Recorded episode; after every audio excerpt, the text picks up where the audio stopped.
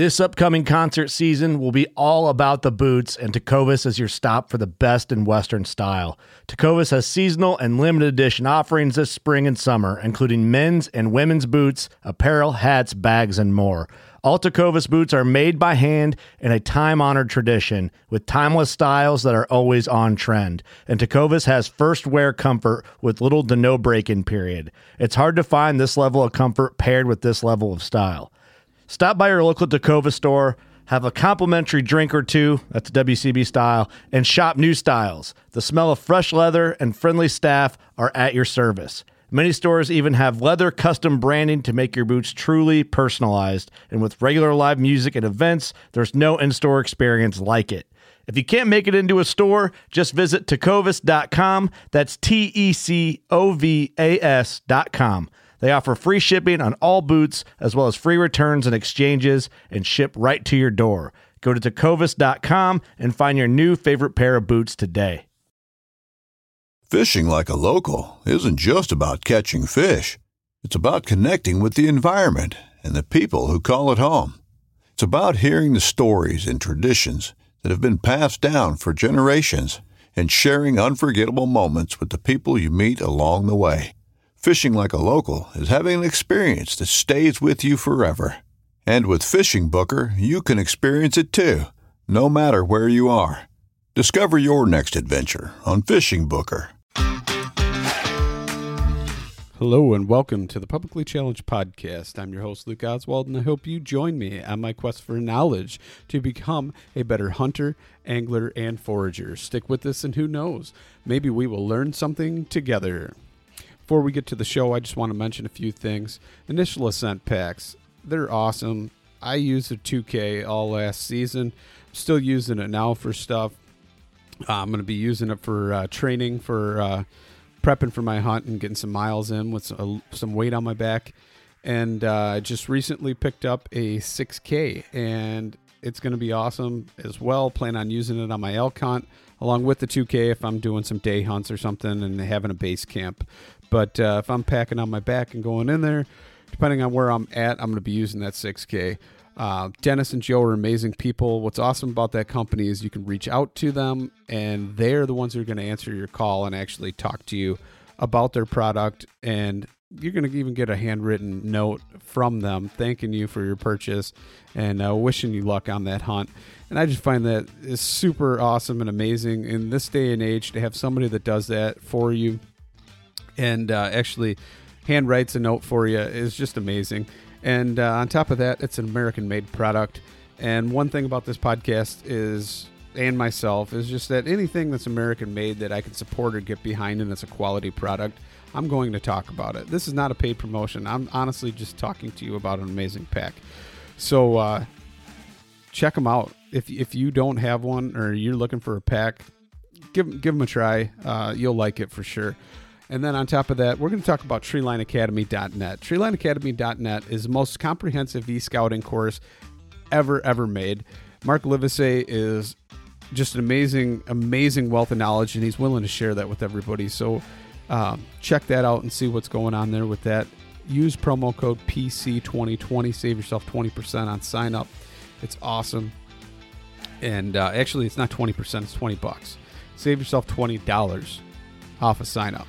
Then the next one I want to talk about is Basemap. Basemap app with their hunt data, the the online mapping system for e-scouting, setting waypoints, smart markers, uh, so you have all your hunt data on the wind and anything, as long as you have a cell signal. It's absolutely amazing. There's so much more that's coming out. They've updated their offline maps, so they're way, way, way faster than they used to be, which I know a lot of people were actually kind of complaining about that, but now they're lightning fast. I've downloaded them, used them. It's awesome. On top of that, they've got some new updates that are coming out that are just going to blow you away. Can't talk about them yet, but we will be talking about them. So check them out. Use promo code PC25 Save yourself 25% on sign up, only on the website, not on the app. And with that being said, let's get to our show. All right, so I'm sitting here and I am talking to Randy Cooling. And uh, Randy, you uh, you got an interesting lifestyle, and and uh, I'm kind of curious to hear some stories along the way about this. So, can you go ahead and introduce yourself a little bit? Yeah, I uh, actually my job for 42 years is working on elevators and escalators, and I retired in January. And about a year and a half ago, I purchased Safari Tough, and I manufacture bow cases, back quivers, finger tabs, and some other things. And uh, I'm starting to come out with some other products and working on new ones. But uh, that's been my my real passion. It seemed, and I have a very bad hunting habit, and uh, that probably seemed more like my job than my job uh, to my wife and other people because I got it worked out. So I was going hunting about between 12 and 14 weeks a year, getting off my regular job to do it. That's So uh, yeah, I was I was fortunate they'd let me take it off. Actually, you and I are going to have to talk after this podcast so we can figure out how I can get that much time off. you got to do, you got to be willing to take it unpaid. so that's Yeah. that's the start of it. sure. You know, take take a lot of it unpaid anyway. So when did you first start hunting, Randy? I started bow hunting deer in 1974, and I started out on a uh, old bear. At the time, it was new. It was fifty-five dollars. It was a Bear Super Grizzly Victor, and uh, I had fiberglass arrows that were top of the line then. Oh yeah. And uh, yeah, yeah, it's just, uh, but uh, so and then then from there I was probably well I was yeah I was 14 then and in eighth grade I believe when I started so and then it just progressed along the way and uh, a little tough for the first few years when you're in high school I was playing four sports and you know it makes it a little harder getting out but uh, I always had the passion and I I had when before I could drive I'd get dropped off and go out and wander around the woods and stuff and back then I I was living in Iowa and really back then there weren't hardly any deer. I mean if you saw a couple deer you were you were doing pretty darn good little on uh, killing one believe it or not Now and there were no uh, there were no turkeys at all back then. Um, yeah, now I don't even know what the population is in Iowa. Probably a million or something of them. Yeah. But uh, yeah, I think the population back then for the whole state was like twenty thousand deer, maybe, and Hmm. there's a total of five thousand hunters, maybe, something like that. wow. Yeah. That's Yeah, crazy just- compared to now's numbers. Yeah, yeah, and uh, I kind of got into that. A, a friend of mine in high school, his brother hunted, and so he started when we were younger, and then I'd go out and stay at his house, and uh, before we could drive, and we'd hike about two miles down to a river bottom to try and uh, try and get a deer. I don't think there was much chance of it the way we were going, but uh, uh, but it was a lot of fun. It was a good start, good memories. Yeah, that's like it. I tell people all the time that I remember when they were talking and it was uh, they were hosting meetings in different town halls for with the the DNR for the reintroduction of the turkey, and uh, I just I, I keep keep thinking back to that. I can't remember when it was because I remember I was a kid, but by the time I was in high school, they actually opened up seasons. So I mean, it was quite a successful reintroduction. Was it the same way for you? Yeah, it was a long time though. Uh, I believe Iowa got turkeys from Missouri because Missouri was a popular place to go to go turkey hunt, and that. And I think they started getting them from there and transplanting them. But I don't remember when the season started there, but it had to be. Oh, it had to be maybe the late '80s, uh, around '90 or that, and it was a draw to get a tag and and that. So it it wasn't even that easy. They were very limited.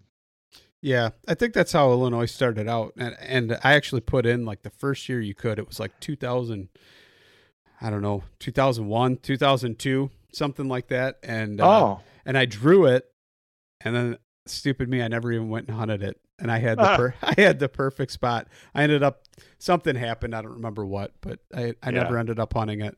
But uh, so let's talk about something a little more positive. Um, yeah. so I'm just kind of curious, when did you kind of get the the bug to start hunting like western big game and then where where Well, yeah, how I how what really happened is back in uh, '81, a guy that is one of my best friends now, and I go hunting every year with, uh, was looking for somebody to go out to Colorado elk hunting.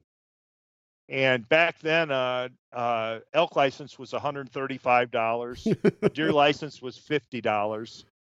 And I believe we could drive out and back, eat, buy gas and everything for about 400 bucks a Hmm. piece. and uh, uh, we took it was kind of it's kind of funny, but we took just a regular cab truck with an eight foot box and four of us.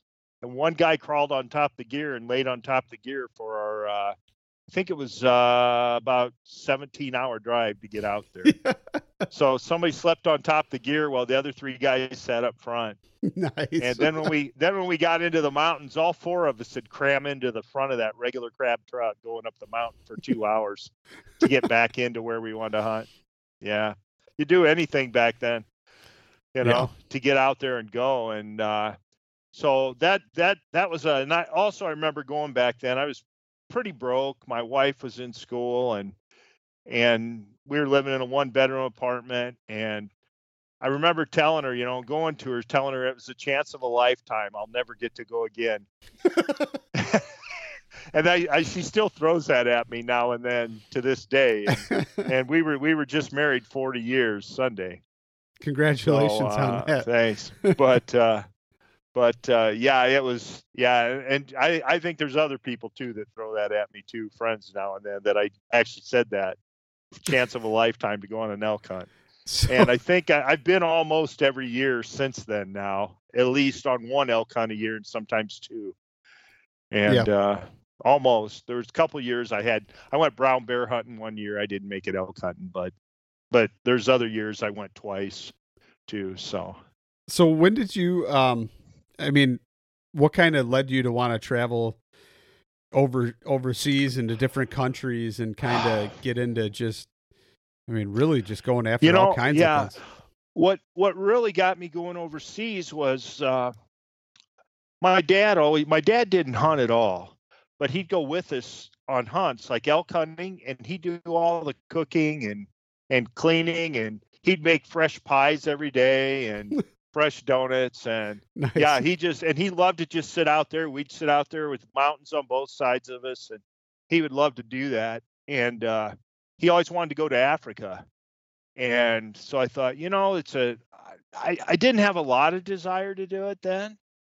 And uh but i thought you know what? I want to go. I want to take him. He wants to go before he gets too old. And uh him and i went to zimbabwe like in 97 i think something like that 98 and uh it really got me hooked. I just it it it, it g- i love to hunt different animals you know some guys will just concentrate on north american stuff and that and which i i do love that i've been all over canada and stuff but i uh i i love to travel get out see other cultures and uh hunt different animals that you know are com- completely different Yeah, no, that's awesome.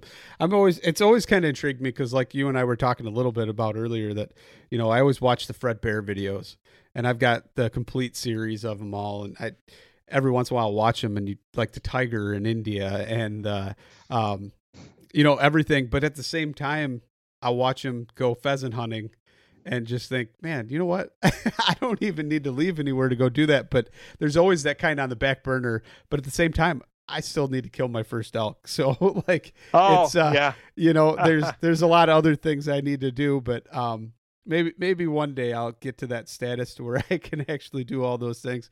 But like, it makes me wonder what's the craziest thing you've ever encountered when you're out somewhere on a hunt. Oh wow. that's a that's a good one because I don't ever as far as crazy. Now you're putting me on the spot. Uh, I don't know. I don't ever I don't ever look at look at you know, I'm trying to I'm even trying to think of a time when I thought oh my god my life's in danger or something like Mhm. that somewhere um uh, i will say thing that really irritated me. Um, I was in Turkey ibex hunting a year ago, and when I travel, we always I always take my bows apart, and I have a I build a case that's made for holding a fully strung recurve, or when you take it apart, the ends fold in and lock together, and you can put your takedowns in there. And when we went to leave Turkey, they made me take my bow case out of my duffel bag, which is the way it came in. I have it between the clothes. And they made us send it on the plane without being protected in my duffel bag. Oh no. And not only that, once they did that, and my Arrowmaster with my arrows in it, my back quiver, they wouldn't let me have that in my in my bag either. So all that stuff went back to Chicago. Well, once they took them out, I went from two bags to four bags. And now they wanted another $240 to haul my bags home because I had four now instead of two. I wonder if that's the reason why they did it. I I I always say it was extortion. Yeah. My my guide, we were in the back with uh, people working there in the back room, and my guide was ripping them up and down, and I don't know what all he was saying.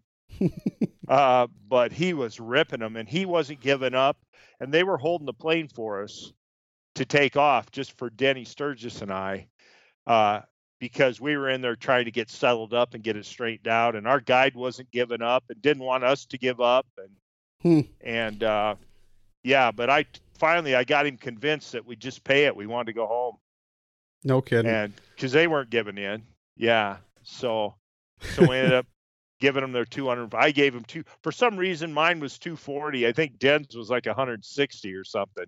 They I don't must- even know how they came up with that because they were they were sent the same way, you know. That's interesting. So, I mean, have you ever had something to where it was like, today is the day I'm probably going to die? I mean, you, I've I've had a couple plane rides where I was very uncomfortable taking off, um, leaving leaving grizzly bear hunting. We landed on him like on a not really a mountain but a big hill, but he landed like flying into the hill and landed going uphill. And when he did that, you kind of go hard into the hill. Well, when we went to take off, when he came to get us to leave, it was pretty warm that day, which makes it harder for him to take off. And uh, he kept walking back and forth on where he was going to run and looking at the plane and looking things over and sizing up the distance. And I always catch that kind of stuff because I'm not a big fan of little planes and landing in the bush, you know, but I've done it a lot and I still don't like it. And I walked up to him and I said, uh, What's going on? And he says, Oh, nothing. I said, Well, I see you sizing things up. He says, Nah, we'll be fine. And I said, Okay. And we got in that plane and we got all loaded up, had a guide with us and had my grizzly bear hide and stuff. And we're going down that mountain, going downhill, and we're getting to the end of where we got to be up in the air. And I'm hanging on now because it's not looking good. And I thought, and and I was nervous as hell. And I'm hanging on tight and hanging on tight. And right before we got to the end, it's like somehow he pushed that plane straight up in the air. And we just jumped up off the ground and took off. and I'm sitting there and I look over at him and he's looking at me smiling. And he goes, See, I told you we'd be okay. and I screamed the F word at him so loud because it, it it was looking really bad. I mean, it. I was I was really nervous. That's probably the only time that I got that bad. I I I've been on plane right plane uh, one plane flight bringing a moose out of Alaska. We'd load a little bit on the plane, and the guy'd look at his tires. Then we'd load a little more, and he'd look at his tires. And he'd load a little more, and he'd look at his tires. And and that's how we. And that took a long time to get off the ground too. We were on a pretty big gravel bar, but uh, uh, on that same flight, we were we were uh, went up above the clouds. They were pretty low that day, and we're getting back close to. This was up in northern Alaska, out of Dead Horse, Prudhoe Bay, where the pipeline starts, is where we were going back to. And I see his head bobbing and looking around the windows, and we got headsets on, so we can hear him talking to the tower, and we can talk to him. The tower just can't hear us guys.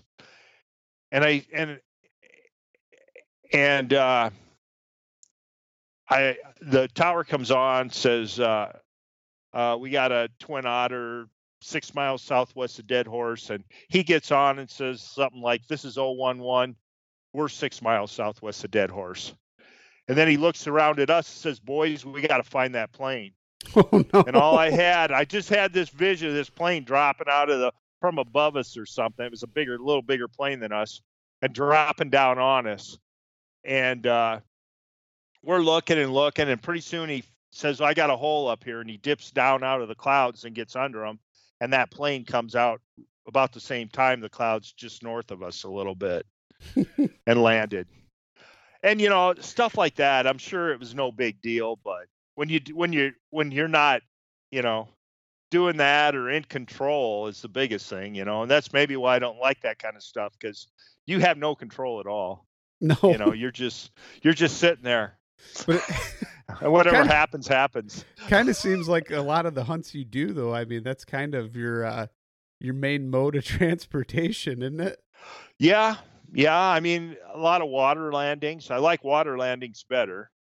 Um, I've landed on a lot of gravel bars, uh, but it's just and and some of it's not so bad. You know, I mean, like if you some like a sheep hunting in Alaska, it's a base camp you start from. It was a horseback hunt, and they have a pretty good runway that you can land on to get up. It's a little bumpy, a little dippy in that, but not bad. And stuff like that, and that doesn't bother me so much. Uh, I was I was really apprehensive about flying in a helicopter, and I never would do it. My wife wanted to ride a helicopter one time through the Grand Canyon, I wouldn't do it. I just didn't didn't like the thought of it could just drop. you know, there's no glide there at all. I, I, I gotta say one of the coolest one of the coolest experiences I had was riding in a Huey with the doors Oh, wow. off, and oh uh, wow! And the pilot was uh he was a Vietnam pilot that had been shot down like three or four times. And uh, he said to everybody's like, you know what my punishment was for getting getting uh, shot down? Here's another airplane. Here's another helicopter. Get out there and fly it. And he's like, oh man. And uh, yeah, yeah. He said, needless to say, I learned how to fly pretty good and take these things to the limit. And uh, he, he showed us the Well, limits of that thing, and it was amazing. I think they're they're taught to put those down if they lose power and stuff.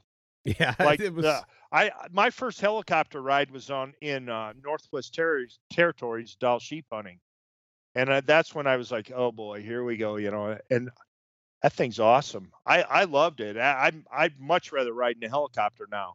it's it's that pretty that cool. I've been in one in that and and talked to somebody that knows about it and those guys are taught to put those down.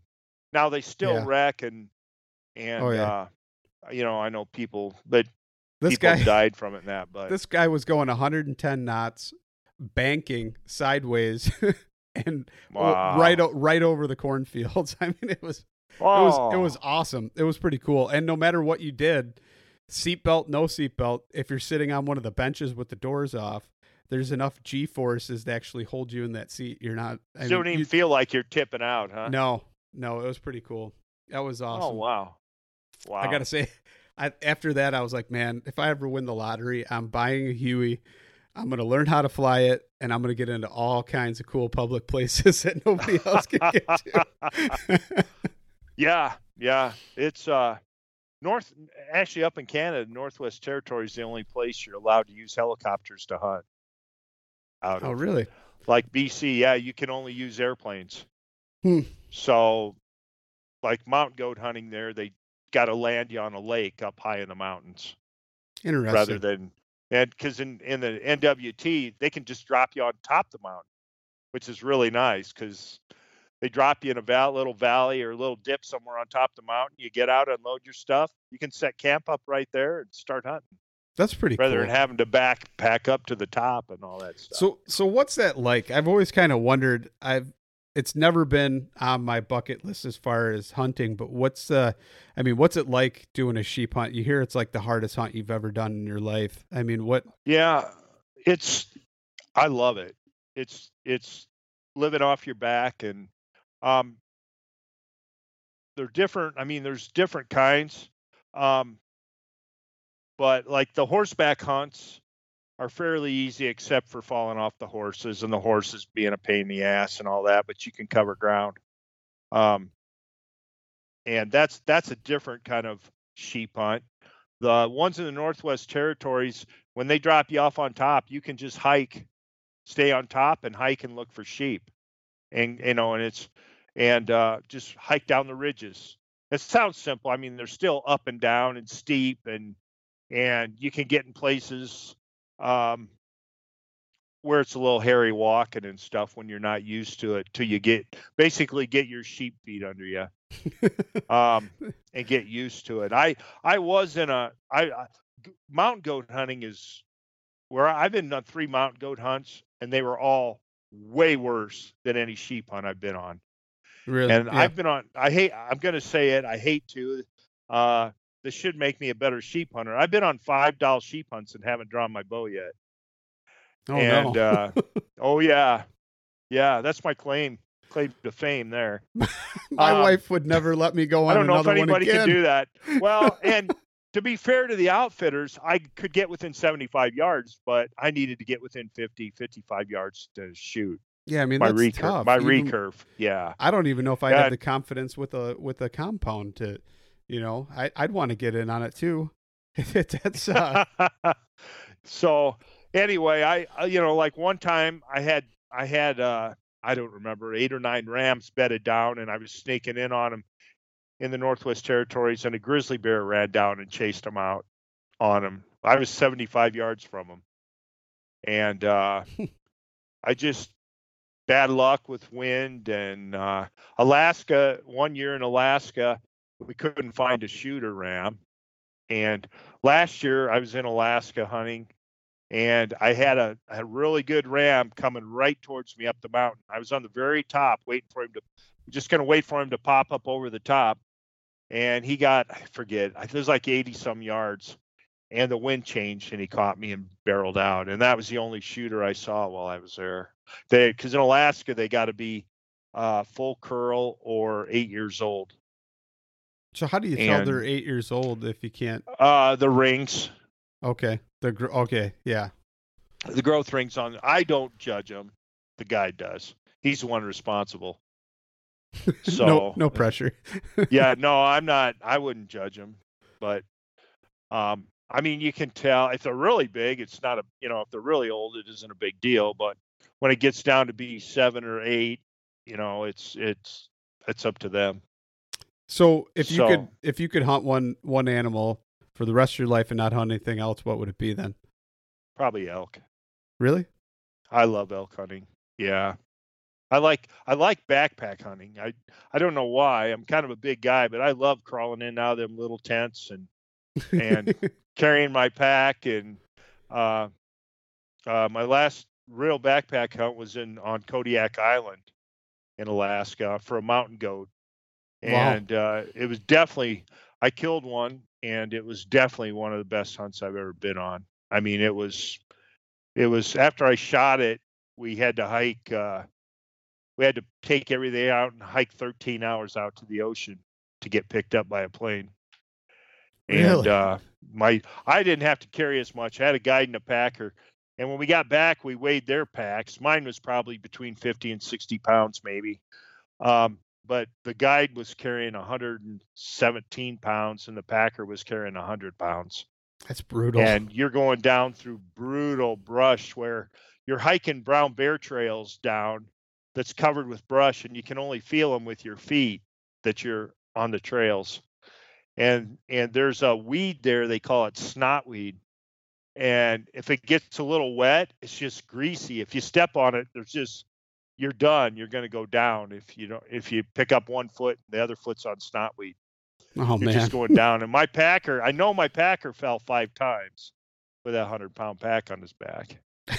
That's and brutal. he- I fell a few times, and I wasn't even carrying as much as them. But, um, and uh, then when we got down to the bottom with everything, we had to get to the ocean, and there was brown bears fishing in the rivers around us. We had to navigate through them, and and uh, but it was uh just in you load up camp every day while you're up there and move looking for goats, and uh, it's just an awesome hunt Just just That's pretty cool. it was it was a great hunt. All the sheep and the goat hunts, I love that. It's just it's getting harder and harder for me, and the goat hunts are just treacherous. Uh, actually, uh, on that on that goat hunt, they wanted to walk a ledge. We were up on top on like a kind of a knife top. We were walking down it, and then we come to this ledge, and I don't know how wide it, not very wide. It looked like about six inches, but it was probably two foot wide, maybe or something. And it went kind of down around, and I wouldn't do it. And I mean, we got a full pack on our back. All you'd have to do is I'd have to turn the wrong way and it'd knock me right off. You know, and then you'd fall however far it was. it was it was far enough you're gonna die, let me put it that way. Oh, that's always and great. so I, I told him, I said, I, I don't want to do that, guys. They go, What? You don't? I said, I ain't doing it. He said, Well, we're gonna have to go clear down and go around. I said, Yeah, but I'll be comfortable the whole time. and and the the Packer says, Well, we really don't know if we can get all the way across. We were in a new area, they were just hunting. He says, We really don't know if we can get all the way across it anyway. And I said, Well, there you go. and so we we went around. I, I tell all these, you know, guys going on those kind of hunts for the first time, sheep hunting or anything, if there's something you absolutely don't want to do, if you're afraid to do it, just just don't do it. There's no we we climbed up uh I climbed up on a sheep hunt one time. We climbed up this this pretty sheer face and at the top it flattened out and then went back downhill but there was two rams laying up there. And uh, this is in the northwest territories. And me and the, the guide and i climbed up there. Now we didn't have our well we had our packs but not full packs because we were just going out from base camp that we'd set up. But it was it was we got up to the top and it was probably about 60 feet up maybe 70 feet up and when we got up there, what looked like it was a three foot ledge was about six feet. So Mm. I helped him up over the top, lifted him up to get him over the top. And then I had to get over. And I was sitting there and I was trying to grab the grass edge and it'd tear away. And pretty soon his foot come out. He says, Grab my leg. And so I reached up and I grabbed his leg and he was hanging on to a big rock up there and i pulled myself up over the top by grabbing his leg but that that was a place we had to go i couldn't go back you couldn't go back down going going up is un, and anywhere climbing up is way easier than going down That's what I was going to Yeah, ask you. Is yeah, how the heck? yeah you have control going up going down you you can lose control so easy So how did you end up getting down? Oh, we just walked around. It, it Oh. angled down. The only reason we went up that direction is because there were sheep laying up there, and the I wind was gotcha. right. Otherwise, we would have just went around and we could have walked right up it. It was no big deal. it was just a matter of how we had to get there, nice. and it didn't look too bad till we started climbing it. I mean, halfway up there, I had to. He got. He got. I got. He got over. These rocks were just so sheer, and and took my stuff, and then I had to like keep one foot planted and swing my whole body around and get the other foot planted and he grabbed my hand and I was sitting there like spread eagle on on uh, across these rocks and then had to get momentum to pull my body back over to the other side. It was that was that was one of the hairier. And that falling there probably wouldn't have died. It would have hurt really bad. yeah, but but it hurt, hurt probably- really bad depending on where you are, Randy. Could Yeah. be- yeah. Could be really bad. yeah. Yeah. But um, I- so I'm kind of I'm kind of curious. Um, you talk about how you kind of tell all these you know newer guys or guys that it's their first time doing something like that to to you know make sure if they're not comfortable with it, don't do it. But what's some advice you would give uh, a newer hunter, a hunter that's going on these different trips in the backcountry like that?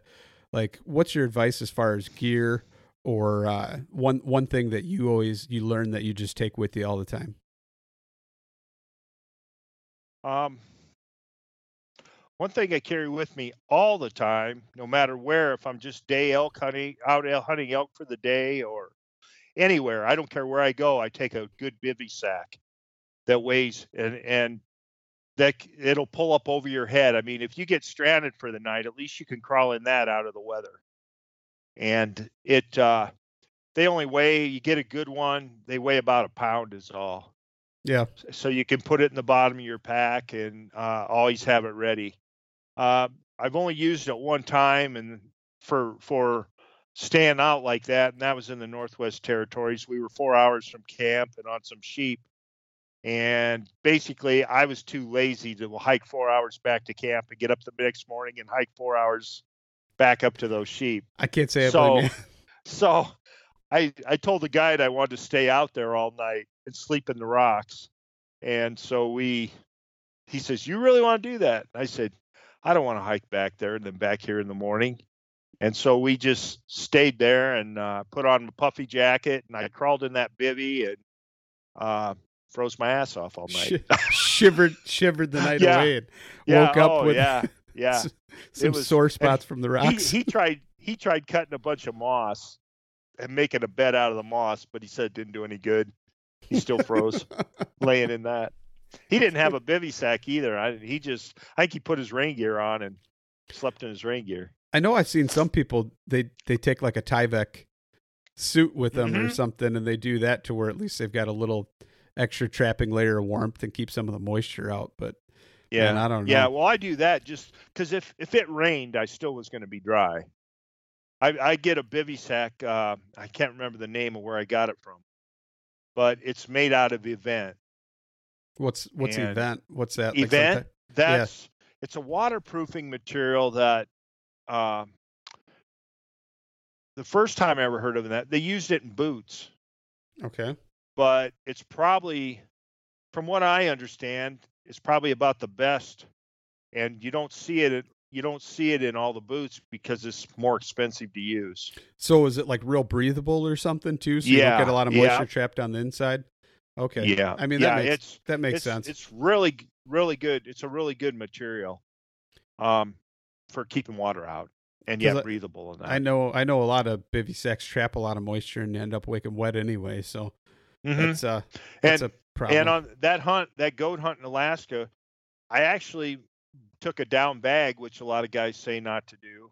But my guide said bring a lightweight down bag, you know, bring a down bag and uh, and use a bivy. And then I slept in a little Hilleberg tent, so I was getting moisture in the Hilleberg tent a little bit at night. you know, but, I've, uh, I've noticed I've got the he always uses a down bag, huh? I've got the Nallo uh for Yeah. the and if if I don't open up the vents just right or have them where it's stretched super tight, you do get a decent amount of moisture in there. Yeah. yeah.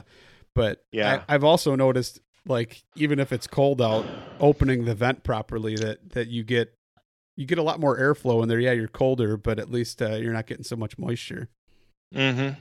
Yeah, yeah, and I, I normally always take my own tent. I have a, a Hilleberg Niak that I always take with me if I'm going on sheep hunts, goat hunts, or whatever. That hunt, he had a uh, the goat hunt he had, and I don't remember which one it was, but he had a brand new Hilleberg that he wanted me to try out, and so I knew it was going to be decent. And Right. and I didn't take my Niak, but I normally take my Niak on every hunt for a couple reasons. The very first sheep hunt I went on in the Northwest Territories, we had one tent out there for me and the guide, one small tiny tent, and we were tight shoulder to shoulder. No. and we had bad we had bad weather, and we, we had to stay in that thing for 36 hours. And uh, yeah, it was tight, and uh, no more than you know, like my Niak. I don't even think it weighs three pounds. So is your Niak know. a one a one person or a two person? They call it's like one and a half. They call it a man and a dog. I think. Mm, just- Um, yeah, it's 'cause- it's it's got room. the The vestibule on it isn't real big, but it's got enough room inside that you can you can pull your backpack in with you if you want.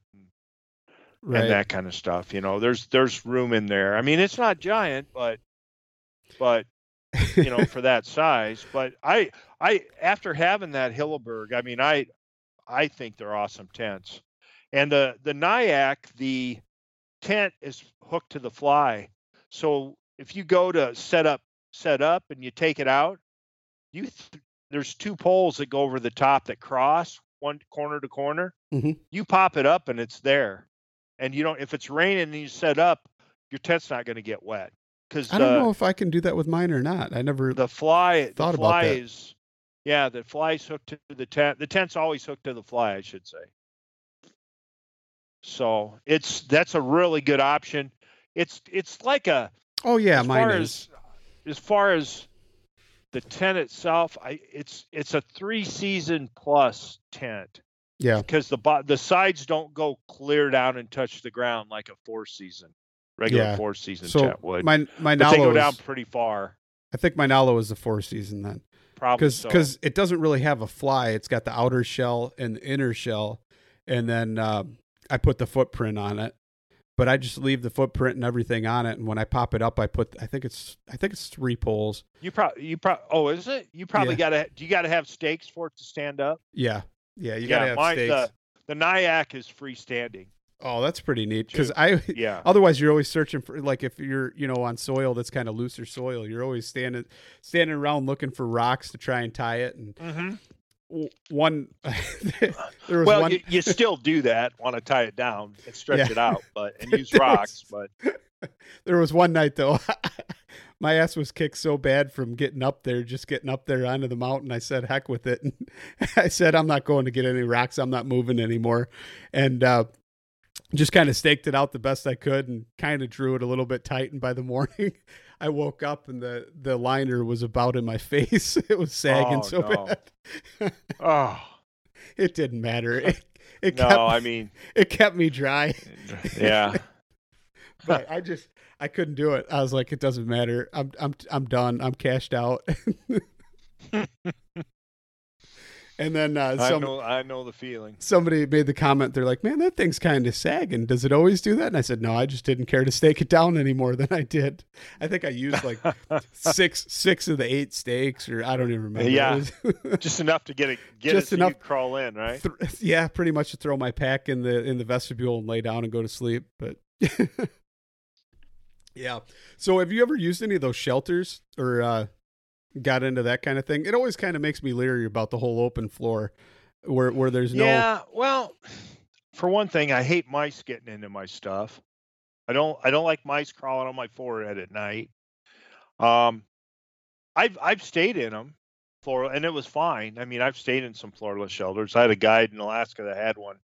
Um, that he actually had a uh, sawtooth, Kifaru sawtooth, right. with a stove in it, and we got one night. It got so cold, and we got back, and we're wet, and it was so nice going into that thing. He fired it up, and Yeah. and I imagine uh, that'd be uh, pretty you nice. can't beat it. I I I would I would do it. Is you know I if there's a place where there's a lot of mosquitoes, I don't really want to do that either. You know, but Yeah. they definitely have their purpose. They're nice and light, and um, I I, I know they're good. I know a lot of people use them and like them.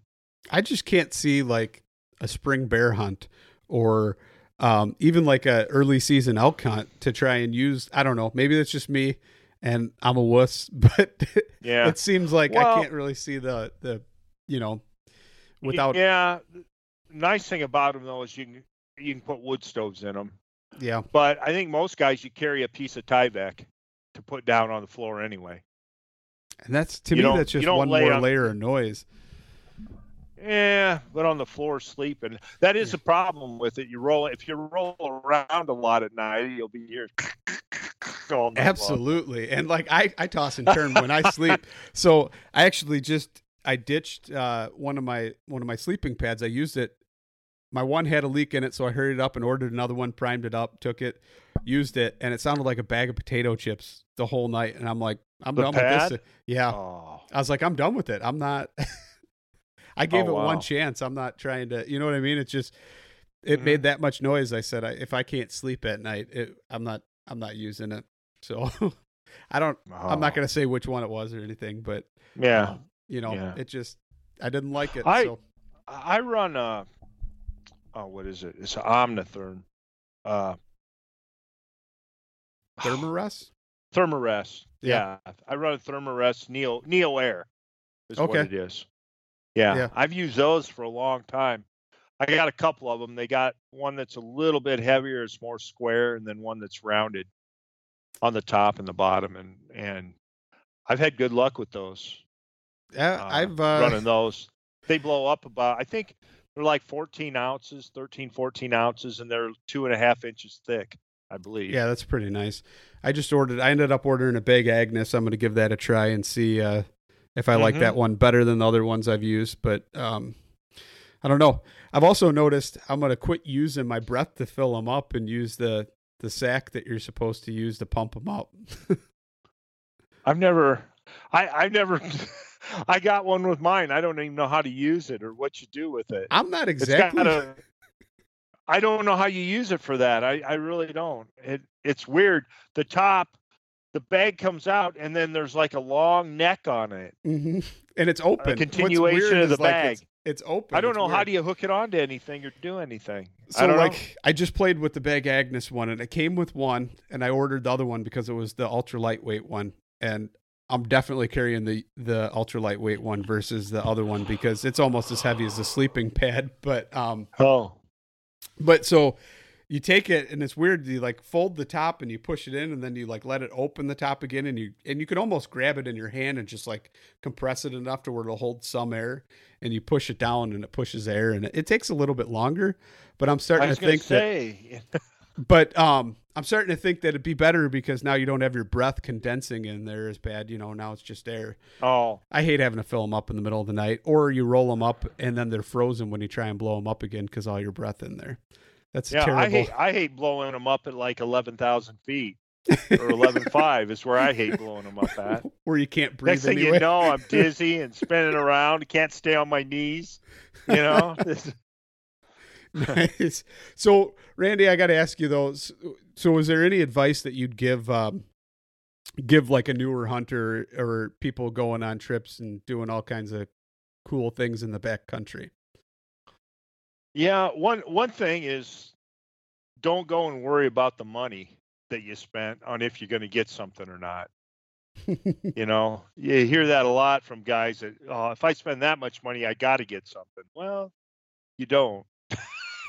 and and uh you just you're hunting with a bow. Uh it's just possible things aren't going to work out as you know, if you're going hunting, hunting is hunting and and not shooting normally, uh, depending on what you're after. I mean, there's obviously there's things you can go hunt where uh, you go to Africa, you know you're gonna get shoot some stuff, you know, get Yeah. shots at stuff and that. You gotta you gotta wait, you gotta pass up a lot of animals, but eventually stuff comes in that you can shoot. Um, but you can't you don't want to let that overwhelm you that that feeling of having to get something or getting down to the end of the hunt you're going oh my god i i spent $2000 on this hunt and i don't have an animal well that's the way it goes you know what are you going to do you can't you can't let it consume you So, what believe you, me five dollar sheep hunts and i haven't drawn my bow yeah. Uh, So, how do you convince your wife then to? let's ask you that. you know it, What's the I- best you know, advice on that? i'm i'm my, my wife and i when it comes to the hunting and stuff it's kind of a don't ask don't tell oh kind of a boy. I don't volunteer information, and uh, she doesn't ask me. But she she knows she knows it, it costs a lot to do it and stuff and that. But uh, it's uh, I, I don't know how else to put it. She's she's she just she's busy with her own uh, career and stuff, and and uh, so we just I don't know. She's just she's a good woman. I'll tell you that That's awesome. doesn't nag. Yeah, never nags or. And I got it coming sometimes, really big time too. And she stays real calm about stuff. That's pretty But good. uh, so, can we talk about uh, some of the new products that are coming out, or no? Is that kind of something we want yeah, to keep? yeah, no, I the um the the of all of them, the bigger one right now is uh, I have a two arrow bow quiver coming out, and it's going to come out. It's kind of to complement the back quiver if you if, if you want to, and it's it's so lightweight that you can tune your bow with that quiver on and an arrow or two even. But normally normally I tune it with one arrow, and uh, because you're going to be pulling an arrow out of it to shoot it. Right. So I tune my bow and paper tune. I always paper tune. And uh, you tune your bow up with that and take it on or off. If you don't want to have a bow quiver on during the summer and stuff, you can always throw that on. Your bow should uh, still be in tune. or or really really close to it. I tried mine with it, and my bow shot the same with or without it on. Hmm. And uh, I'm hoping to have that out in the next month. Hopefully, in the next month. Guys have been asking me about it and asking about it, and uh, right now the first one coming out is going to be a side mount where it mounts on on recurves that have uh, the uh, inserts mounted in the side of the riser for 1024s. Right. And It's just a thumb screw, the 1024 thumb screw that's going to hold it on. And so, uh, and then I'll have a limb mount coming out a little bit later. But uh, I'm waiting for the factory. I I should be getting the arms for it from the factory. Supposed to get them this coming Monday, so it it's, should be very close. nice. But uh, uh, and then for the Aeromaster, I guys guys have uh, asked for a better strap that goes across your chest, and probably by next week I'll be having a new one come out that you can replace. Oh, excuse me, I'm gonna sneeze. A new one that you can replace the uh, old one with if you want. That's going to be padded and wider and and uh, because of the edge on it, if the strap gets against your neck, if you're just wearing a t-shirt, it won't won't be so sharp and be able to work into your neck. Nice. So uh, I'll have those, and that'll be an option when people order them if they want to add that on, or uh, it'll it'll work on any of them, any of the older ones. So guys could just buy that and put it on if they want. And Randy. And Oh no, no, go go, ahead. ahead. Nope. no, I'm working on a few. eh, No, it's not important. I'm working on a few other things too, but they're not. They're so far out that that I don't even want to bring them up because okay. I found out with this quiver, everybody was seeing it on my bow. I've been shooting a quiver like this that I designed. This is probably the third year that, and guys see it, and then, you know, I say, "Yeah, I'm coming out with you," and then I get messages constant. Is it ready? Is it ready? Is it ready? You know Yeah. which is fine. I'm I'm glad there's interest in it and stuff. That's kind of what made me do it is I was getting enough interest from guys. That's cool. That's awesome. So So um, I wanted to thank you for coming on and and uh, giving your advice and kind of telling some cool stories and the insight from your adventures. Um, you could you tell everybody where they can find you and your products and everything? sure. Um, you can go to my website safarituff.com, and tough is T U F F. It's safari dot com. Um, I'm on Instagram at Randy underscore cooling, uh, and also at Safari Tuff. And Facebook is Safari Tuff and just Randy Cooling on there. Awesome. So, yeah. And anybody want? I'm I'm the one that answers the phone for everything. Um, if anybody has any questions, they can just go to safarituff.com, go to the contact page, and there's an email there, and also my personal phone number. So, uh, if you call me, if you call Safari Tuff, I'm the only guy. I run. I'm doing it. I got help, and I got I got some good help with the company, but uh, I handle everything as far as business goes that direction. That's awesome, Randy. I appreciate you coming on and talking to me, and uh, and uh, thank you so much. Yeah, thank you very much. It was a pleasure. I appreciate it.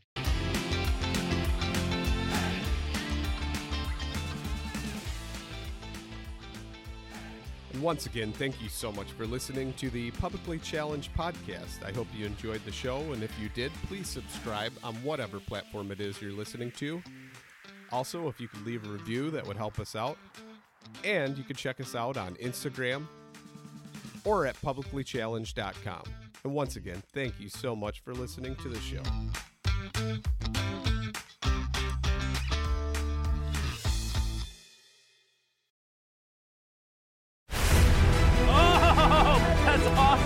Don't miss Thursdays with Saltwater Experience, brought to you by Golden Boat Lifts. Every Thursday night from 7 to 10 p.m. Eastern on Waypoint TV, the destination for outdoor entertainment.